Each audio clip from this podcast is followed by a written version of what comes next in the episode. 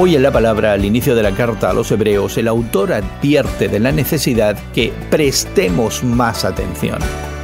Su mayor problema no fue tanto la ignorancia de algunos, como de una especie de amnesia espiritual que a veces ataca a los creyentes. Se les había enseñado a los hebreos correctamente, pero habían comenzado a alejarse de las cosas que habían oído por primera vez habían comenzado a alejarse del mensaje de la salvación a través de Jesucristo. El énfasis en la superioridad de Cristo sobre los ángeles ofrece una pista de cómo sucedió esto. No habían rechazado el mensaje por completo, sino más bien parece que se habían distraído de él por un interés excesivo en los ángeles.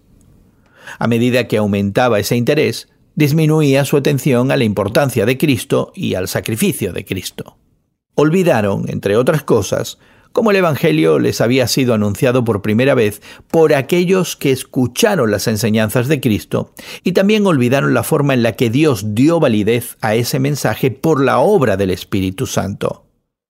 Jesucristo y su obra pasaron a un segundo plano, y corrían el peligro de ser reemplazados por completo por esa fascinación hacia los ángeles. ¿Cuál era el remedio para eso? Prestar mucha atención a lo que ya habían escuchado de acuerdo a la Biblia. Así que piensa hoy, ¿te alejaste de la verdad de la salvación y del contenido de la Biblia? ¿Y cómo puedes regresar a la Biblia hoy mismo? Hoy en la Palabra es una nueva forma de estudiar la Biblia cada día. Encuentra Hoy en la Palabra en tu plataforma de podcast favorita. Más información en hoyenlapalabra.org.